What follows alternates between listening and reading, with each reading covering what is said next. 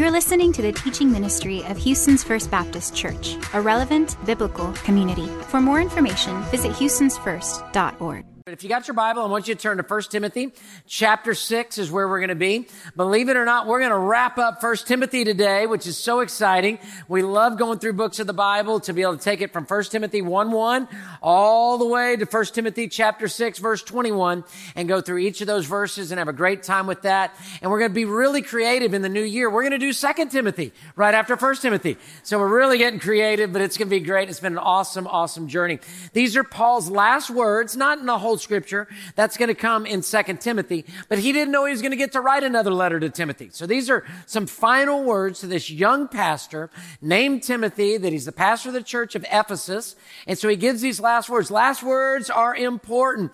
Winston Churchill said to his son-in-law, his last words, I'm so bored with it all, is what Winston Churchill said. Bob Marley said to his son before he died of cancer, the reggae singer, he said, money can't buy life, is what he said.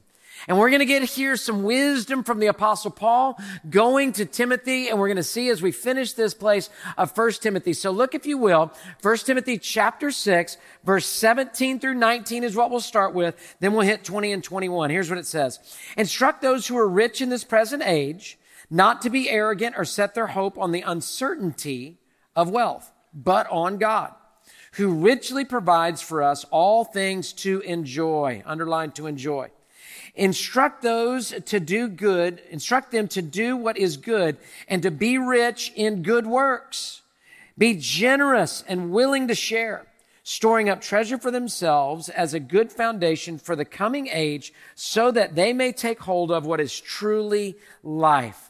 Here's where Paul is going with this. He's been taking us through First Timothy. We get to this last chapter. The First Timothy uh, chapter one was basically saying, "Look, look out for false teaching." Chapter two and three was saying, "Here's how I want you to build the church and the organization of it." Chapter four, I want you to be an example. Chapter five, don't forget about the widows. And chapter six, I want you to look out for your heart, particularly with money. He talked about at the beginning of this chapter a couple weeks ago, don't lust after money. Don't love money. Be content with what God's given you, where God has, how God has made you and where God has placed you. And so walk with that contentment. And now he comes and he says, now to those that are rich, to those who are rich, I've got some encouragement for you. Here's the first point I want to give you though is this. Generous lives overflow from a generous God. Generous lives overflow from a generous God. God has been so good to us. He's given us so many things. And here we have Paul saying, now how do you have in your life, how do you walk as a person that's, that's rich? Now here's the deal. All of us are thinking, well, this isn't for me. I'm not rich. This is for somebody else. I, I know some rich people and they need to hear this. And even folks that you say, I know some rich people, those people that you think are rich, they know some other people that are rich, they know some other people that are rich, and everybody's just pointing it down the way. But let me just tell you this. All of us are rich. We live in the richest time in all of history, in the richest country of all of history, in a prosperous state with oil underneath our feet history. And here we have, we are all rich. Let me give you just a couple examples of this. The federal income uh, poverty level for the U.S. federal poverty income level for a family of four is $30,000. If you make more than $30,000 and you have a family of four, then you're not considered poor. You're con- uh, considered uh, in America to be above the poverty line. Um, if you were in there, you would still be in the top 19% of wealth in all of the world. In the poverty line, below the poverty line here in the United States. At this rate, if you were to think about this, you would be four times more wealthy than the global median. So $60,000, if you make $60,000 or more, you're in the top 1% of global wealth. If you make $19,000 or more, you're in the top 10% of global wealth. We're all rich. And if you're not even in that category, still just living in America, but we've got in our mind that, you know what rich people do? Uh, they've got this, this, that, and the other, all these things. But you know what rich people do in the world? Here's what rich people do in the world. They open up their cabinets and they say, I don't have anything to eat. I'm starving and it's filled. That's what rich people do. You ever do that? I do that.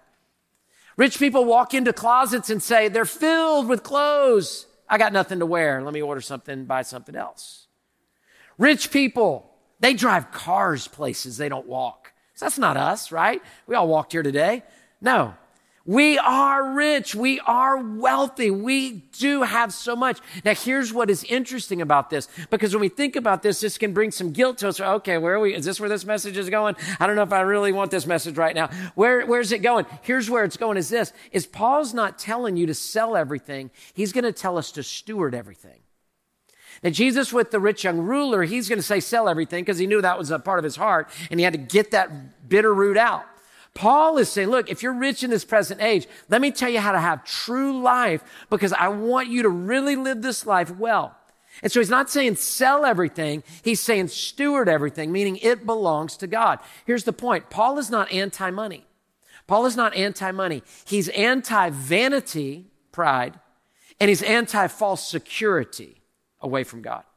So he's anti-vanity. He's anti-pride. He's anti false security. What he's wanting us to have instead of uncertainty, he wants us to have certainty. Instead of limited, he wants to have us richly provided for by the Lord. Instead of temporary joy, he wants us to have eternal impact. So here's what happens. When we get prideful, it's a separator.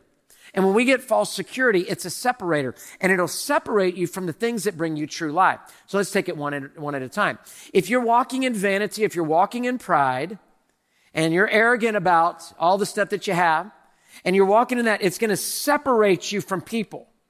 And you're going to begin to look down on people. Well, they're not like as good as me. They haven't worked as hard as me. They didn't earn it quite like I did it. And it's going to be kind of, well, I, I just go to these places and I just do these things. Now, none of us like crowds and none of us like lines. I get that.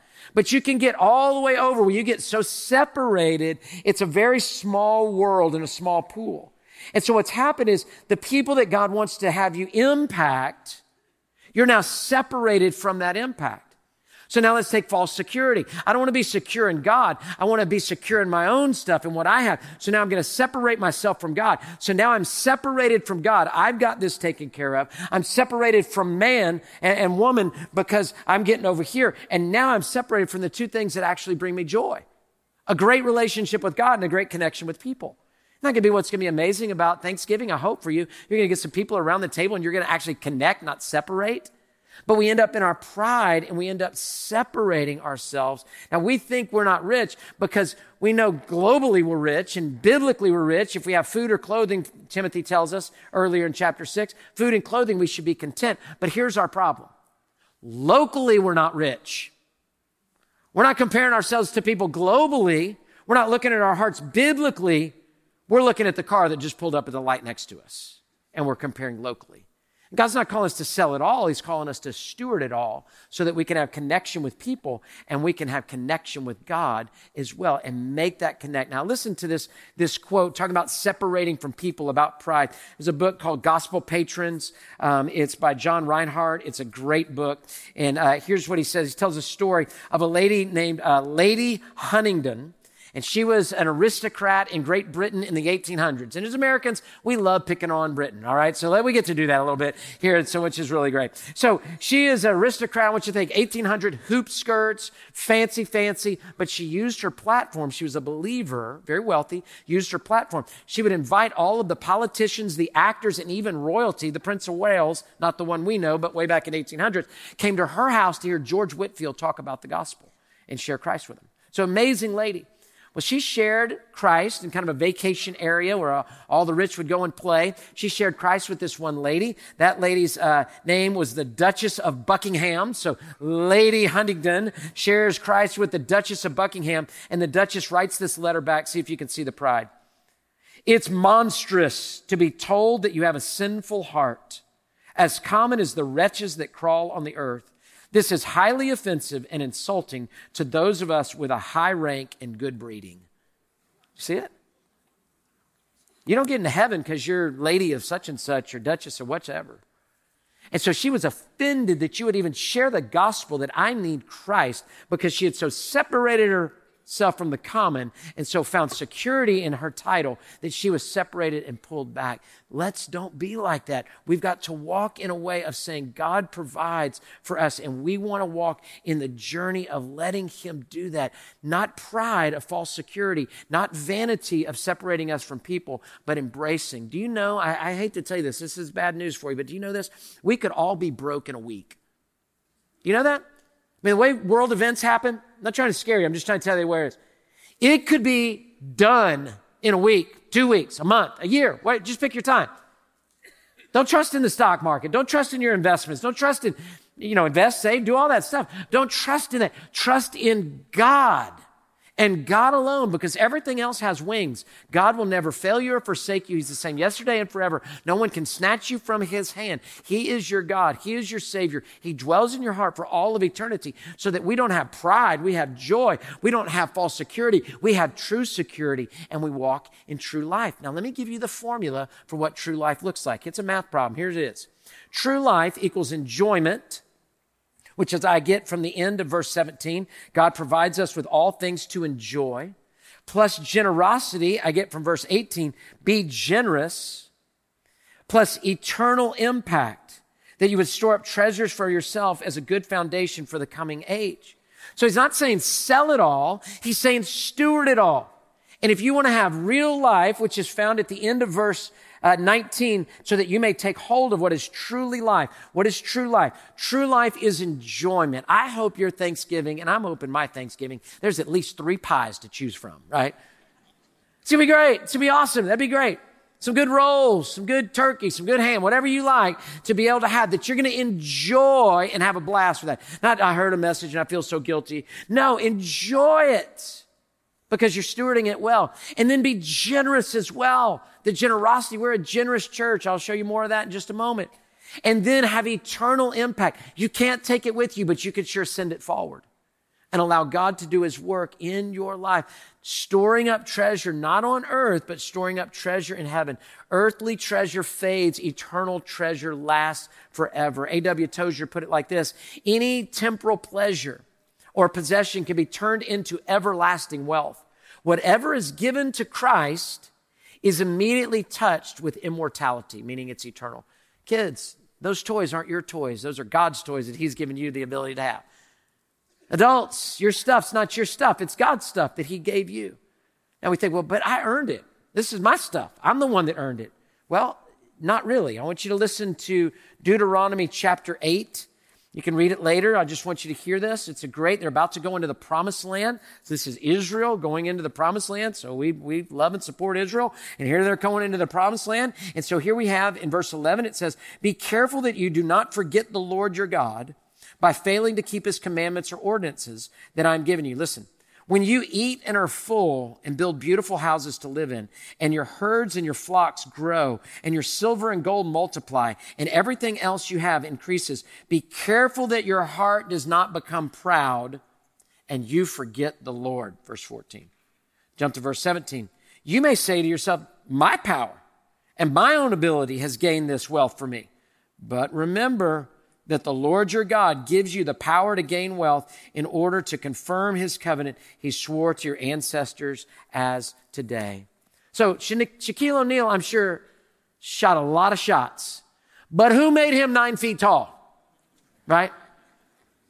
We can all get back and to be able to say, God's given me the ability. He's given me the, the, the opportunity to be able to do this. So yes, succeed wildly but know that it's a gift of God to be stewarded for Him. Do you see the difference? Now the heart is right, and at that moment, then you will truly enjoy it because it'll be real. It'll be true. It'll be from your heart to his heart. Now, let me give you a funny story uh, of my personal life, embarrassing story, not a good story, but uh, a funny story nonetheless. I grew up uh, right here in Houston, and so I decided I'm about 15 years old, and I'm about 14, 15 years old, and I'm like, you know, I'm just gonna, I gotta, I gotta get another level up, right? I, I, I'm, you know, it's not gonna be sports for me. I'm gonna have to work on my personality. I'm gonna have to get some other things going on to make this thing really get where I want to go in this deal. So I, I decide, I know what I'm going to do. I'm going to get a Gucci watch, is what I'm going to do. This is going to be awesome. It's kind of, you know, the days of all the preppy stuff. So I'm going to get a Gucci watch and this is going to be awesome. This will send me. I'm just a middle class boy from the apartments and townhomes of, of Southwest Houston. Okay. That's my upbringing. That's, that's kind of where I come from. And so I was like, I'm going to get a Gucci watch. So I went to the Galleria. I went to the Gucci store in the Galleria and I went, whoa, that's a lot of money for a Gucci watch. I did not know. And then one of my friends said, Hey, I know a guy. And there's this flea market, if you're a Houstonian, see if you know where this is. There's this flea market off 59 South, oddly placed right next to the Ferrari store. I don't know how that works. And so he says, why don't we go down there to the flea market and we'll see if we can get you a Gucci watch there. I'm like, that's a great idea. So I head down to the, to the flea market on 59 South. That was kind of my, my road heading southwest Houston. So 59 South, I get to the, to the flea market. And so then I meet a guy and he opens up his jacket, you know, and yeah, I'm just kidding. It wasn't that bad. But I get there and I look and here's all these Gucci watches for $30. What a deal. Now, it had three C's in Gucci, you know, written on the watch face. It's like G U C C C C C uh, I. No, it actually had two C's, but I, I got it. And so I was like, this is great. This is awesome. So I get my Gucci watch. I think this is awesome. This is wonderful. I put it on my arm. I'm like, this is rocking. This is great. I show up to school in the shortest, I mean, probably not even a sleeveless shirt I might have been wearing. I don't know what I was wearing, but I, I, I was rocking it. It's like, oh, uh, you want me to be on the chalkboard? Okay, here it is, uh, that way. I mean, all these sort of things. And so I get on the bus to go home, okay? Because all rich people with Gucci watches ride the school bus home, right? To their apartments complex in Alief, okay, is what you have.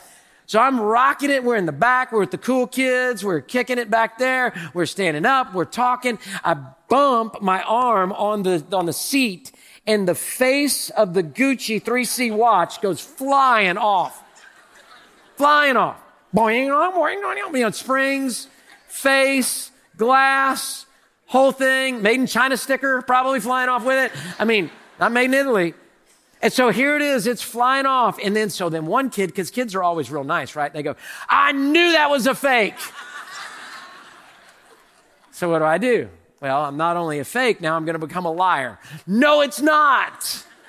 It's not a fake. I'm taking that back to the Galleria and I'm telling them what's up with that. They're not going to do me like that. There's no way. Man, I paid so much money for this. So now I'm a fake and a liar and everybody knows it, right? On the whole yellow dog school bus happening. Well, finally I saved up enough money back in that day. It was 200 bucks. Saved up enough money and I bought my Gucci watch, the real deal and I lost it. I don't know where it is. Has wealth ever failed you? Have you ever thought it was going to be the thing? That was going to be the thing. That was the thing. And you lost it, or it broke, or you were trying so hard, it was just flat out fake. It's just fake. And I just tell you, that's not where true life is found. It's not living a lie, it's living the truth. It's not living try to get attention. It's living with stewardship of saying, Lord, thank you so much for whatever you've given me. And we've got all sorts of everywhere in our city. Whatever you've given me, I give it back to you. It's stewardship. That's what Paul's getting at, where he says, look, those who are rich in this present age, don't be arrogant. Don't set your hope on things, uh, the uh, false security of wealth. Instead, be rich in good works. Be rich in the things that matter. Yes, enjoy. Yes, have a great time. Yes, all those things a blessing, but know that God is doing something deeper in your heart and he wants to do something deeper in your life than just accumulating stuff because it's going to break, it's going to fade, and it's really fake when you get the whole deal together. Our church has been doing this the last couple years, in particular, for many years, but in Kainos. And it's been amazing to see what God's done. And we'll celebrate December 3rd, and I'll share with you some of these same stats, and we'll be just as excited about it, but it just fits right here in the message. In the last couple years, let me just tell you a couple things that have happened just this year, just one year out of our two years at Kainos, about us stewarding not selfish, but stewarding. And I want you to know this. And I really thought about this. So I really want you to hear my heart on this. I want you to know this because we're asking you as a church to give we're asking as a church to trust the Lord. We're asking as a church to take a step. So I want, to, I want you to know, well, what's been happening? What's God done? How's it worked out? What's been happening? So in the last year, one, we're up in attendance 17% from last year to this year over all campuses. And just hold your applause because you're going to want to cheer a whole bunch of stuff. Let me tell you some cool stuff that's happened. We've had almost, give you round numbers, we've had almost a thousand baptisms, 942 baptisms. I don't ever remember a year that we've had a thousand baptisms. We've had 5,000 kids attend vacation Bible school. We've had uh, 450 adults go on mission trips. We've had, and I, want you to cheer for this one in just a second. We've had 1,800, just about 1,788, 1,800 first time givers to give to the church in their generosity. Can we just cheer for them? That's a hard one to do. It's hard to take that step. And we cheer for those other things as well. We've had 6,700 total givers, and what we call is like a giving unit. It's like a family of four. That, that would be one out of those 6,700. So everybody's jumping in. So proud of us. Look at what God's done. And so what's happened? Well, talk about local missions. Just, we can talk about a 100 things. Let's talk about local missions. We've had 3,000 volunteer shifts of serving people that need food and clothing, basically, and help in our town. We've had over 3,000 volunteer shifts to be able to have. We've had 11,488 gospel conversations. We've had 50, over 1,500 salvations, people trusting Christ as their Savior. We've given away 3 million pounds of food. We've given money to people that are in need. And I know I just said the thing that we're all rich, but there is a struggle. It costs a lot to live here in America too. So there are people that legitimately are struggling and we don't negate that. I'm not going to say, well, you're rich. You know, I mean, that's not, we want to help them. And so people that come need their electricity bill paid, they need help in some way. We've helped. You know that you're, you've given, we've given us, we've given, our church has given $850,000 away this year to be able to help people that are in need. And the number of people that have been impacted, that they've received some type of service from us, some type of help. This is outside the doors of our church people, okay? This isn't, uh, most of it in, in people in our church. Over 40 thousand people this year by our stewardship have been helped and impacted by our church. That's an amazing thing. Can we now, I want you to cheer. Let's cheer for that. That's amazing.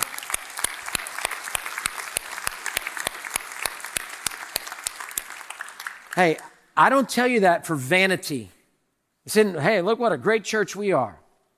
I don't tell you that for false security. We got it all together. I tell you that for the work of God and church, hear me loud and clear. If we ever are not trusting in the work and the power and the strength of the Holy Spirit of God, we've missed it. We missed the whole thing. If we find our security in buildings, if we find our security in, in programming, we have missed it. We have to find our security in God. A pastor from South Korea, where God's done so much, came to America and they toured him around American churches, showed him all this stuff, and then they kind of proudly said, Well, what do you think? And this is what he said. It's amazing what the American church can do without the Holy Spirit. Whoo! Let's don't be that church. Let's don't be that church. Let's trust God and let's make a difference in our lives, our kids' lives, everybody around us' lives, but also in our hearts for the city as well. And we've got to, guys and gals, we've got to guard that. God's doing a special work in our church, and we've got to guard that. And that's exactly what Paul's going to tell Timothy in verse 20. Look at verse 20. He says this Now, Timothy, guard what has been entrusted to you. Avoid irreverent, empty speech and contradictions from what is falsely called knowledge. Don't get into all that chatter. Don't, don't listen to the Temple of Diana people in his city in Ephesus is what's going on. Just stay away from all that. Why? Verse 21. By, by professing it, that's the false stuff, some people have departed from the faith. Grace be with you all. Now here's your points. We're going to move through this fast.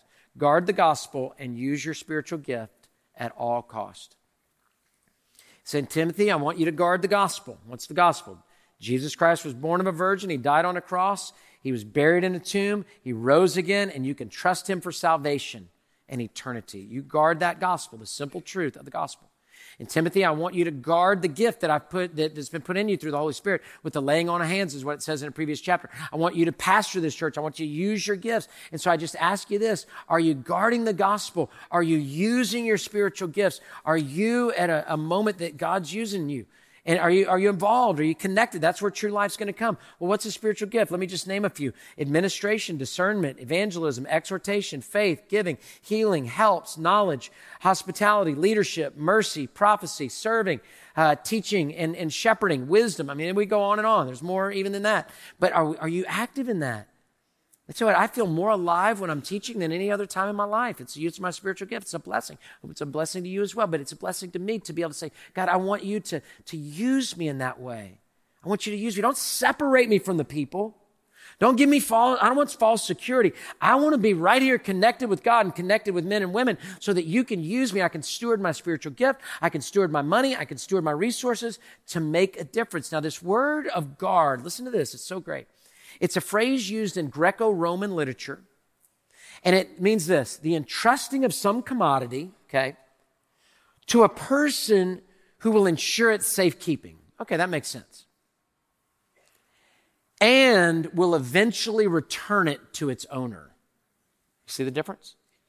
So, Timothy, I want you to guard the gospel. I'm giving it to you. I want you to guard your gift. But I want you to eventually return it back to me.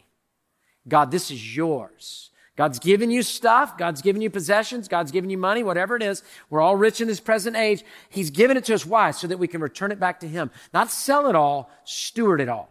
And say, God, it belongs to you. We guard things that are valuable. We guard our phone. We guard with our passwords, all these different things. I mean, growing up, I didn't, I didn't have a password for anything in my life. I got so many passwords. I'm always clicking. Forgot your password? Yes. Right? I mean, don't we all? You know, the, the number one password is one, two, three, four, five, six, seven, eight, nine. That's not a very good guarding. He says, I want you to guard the trust. Guard the trust. Let me give you three application points as we begin to land the plane here. Number one, take a step of generosity this week. Our series is called Application Points, so I want to give you some clear ones. Take a step of generosity this week. If you're not a part of giving through Kainos and making a difference in our church, then jump in. Hey, you're, you're, you could be in right at the end. Last time, December, you jump in. We've been at it two years. We're going to end December 31st. Jump in right now with us. That's great. There's no problem with that. Jump in. We like to say we, you don't give to the church, you give through the church to all the things I just talked about. It's not something God wants from you, it's something God wants for you in generosity. So be generous this week. Today, we're, we've got presents that we're bringing in for the Christmas store. Walk through the lawn at the Loop, um, those at the Loop campus, and see all that, that we've already been given. We're going to give those gifts away. They're going to go to, to people that, that don't have uh, means to be able to buy gifts for their kids. We're going to wrap them for them. They're going to take them home. They're going to unwrap them on Christmas, and no one's going to mention our church. The kid's going to say, Thanks, mom. Thanks, dad. And the dad's going to smile. And that's exactly how we want it. It's exactly how we want it. We don't want a bit of credit. So just walk through and see that. Be generous. Give somebody a good tip this week. Not like a tip, well, hey, make sure you tie your shoes first before you. A real tip, like money. Okay? And say, hey, I just want to bless you. Just want to tell you Jesus can give you more. Whatever you want to say. Just put something with the Lord in it and give it to Him to be able to do that. That's a great thing. Number two, beware of compromise to God's word. We're talking about guarding things. Take a step of generosity this week. Guarding, beware of compromise to God's word. Let me give you an illustration. If you were to fly from Washington, D.C. to Seattle, northeast to northwest, and you were one degree off, you would land in San Diego. One, just wonder, well, what's one degree? What does it matter? One degree, one degree. You'd land in San Diego. We've got to stand true on this word. That's why I preach books of the Bible. That's why we have life Bible study. That's why we're a relevant biblical community. Not Gregg's opinion. God's word is what we're standing on. And this makes all the difference because we don't want to degree off. And if you looked around to today's Christianity, we're like 50 degrees off. We're just making up stuff. Bad theology is like a bullet. It goes in small and it comes out big. And we're watching years of bad theology and non biblical preaching, and we're seeing it come to roost. Guard the word of God. Do not compromise. One degree, you're going to San Diego. Number three, beware of the warning. Beware of the warning. Paul gives him a, a, warning in verse 21. He said, By professing it, some people have departed from the faith. False stuff, it brings a departing from the faith. It doesn't say you're going to lose your salvation just means you're going to drift from what your salvation wants to do in you. Last thing I want to tell you, and we're going to wrap up, we'll be done. He ends this whole book. How's he going to end this whole book? I mean, chapter one, false teaching. Chapter two and three, organization of the church. Chapter four, be an example. Chapter five, don't forget about the widows. Chapter six, don't let the love of money get in your heart. And if you got some money, don't put your trust in it. How's he going to end this whole thing? I mean, I kind of always think about Paul. It's like a rough and tumble guy. I think when we get to heaven, meet him, I'm going to be like, that do good, Paul? You okay? You good with me? You know, I mean, like, he seems like a rough dude. How does he end it? He ends it by this. He says, grace.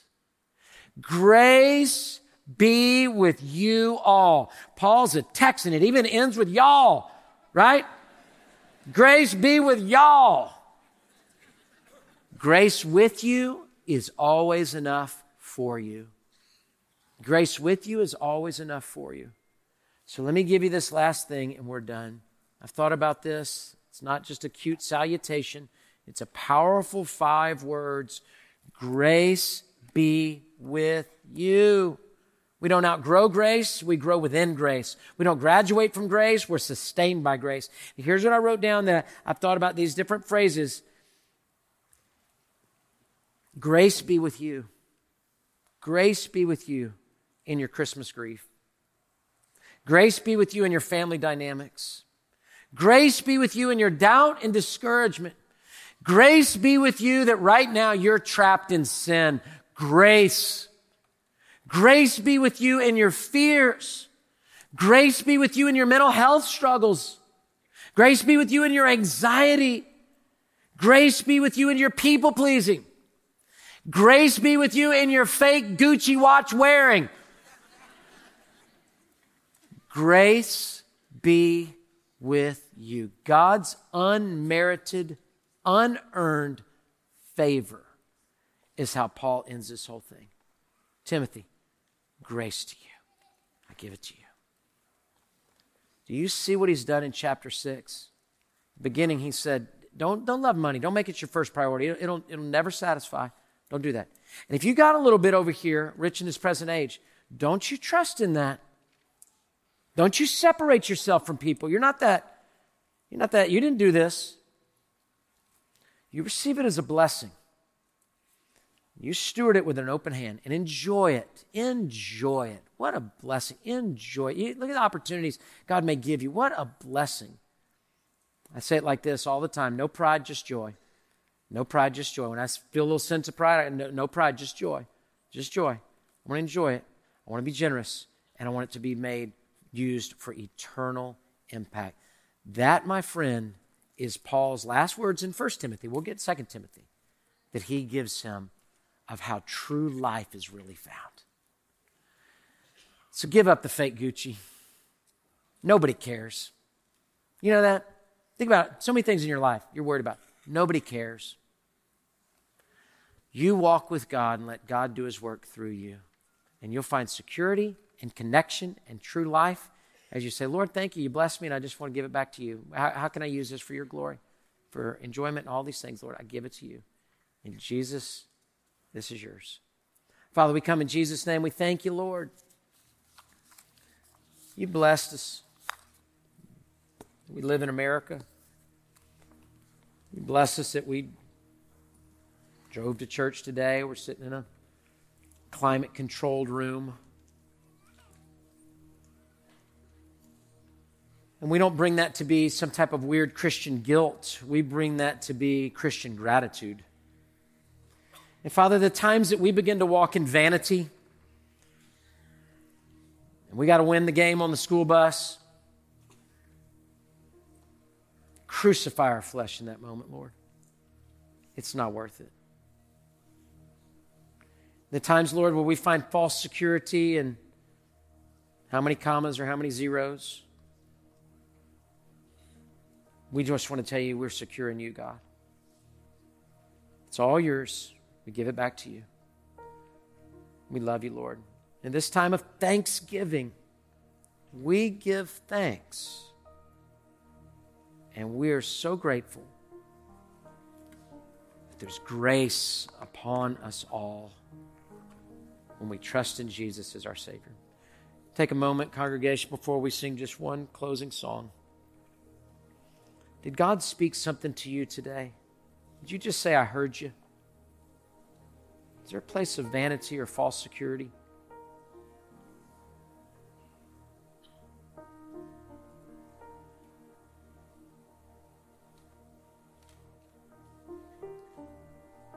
Would you pray, that you would walk in generous ways because of the deep grace of God. Just tell him it's all his.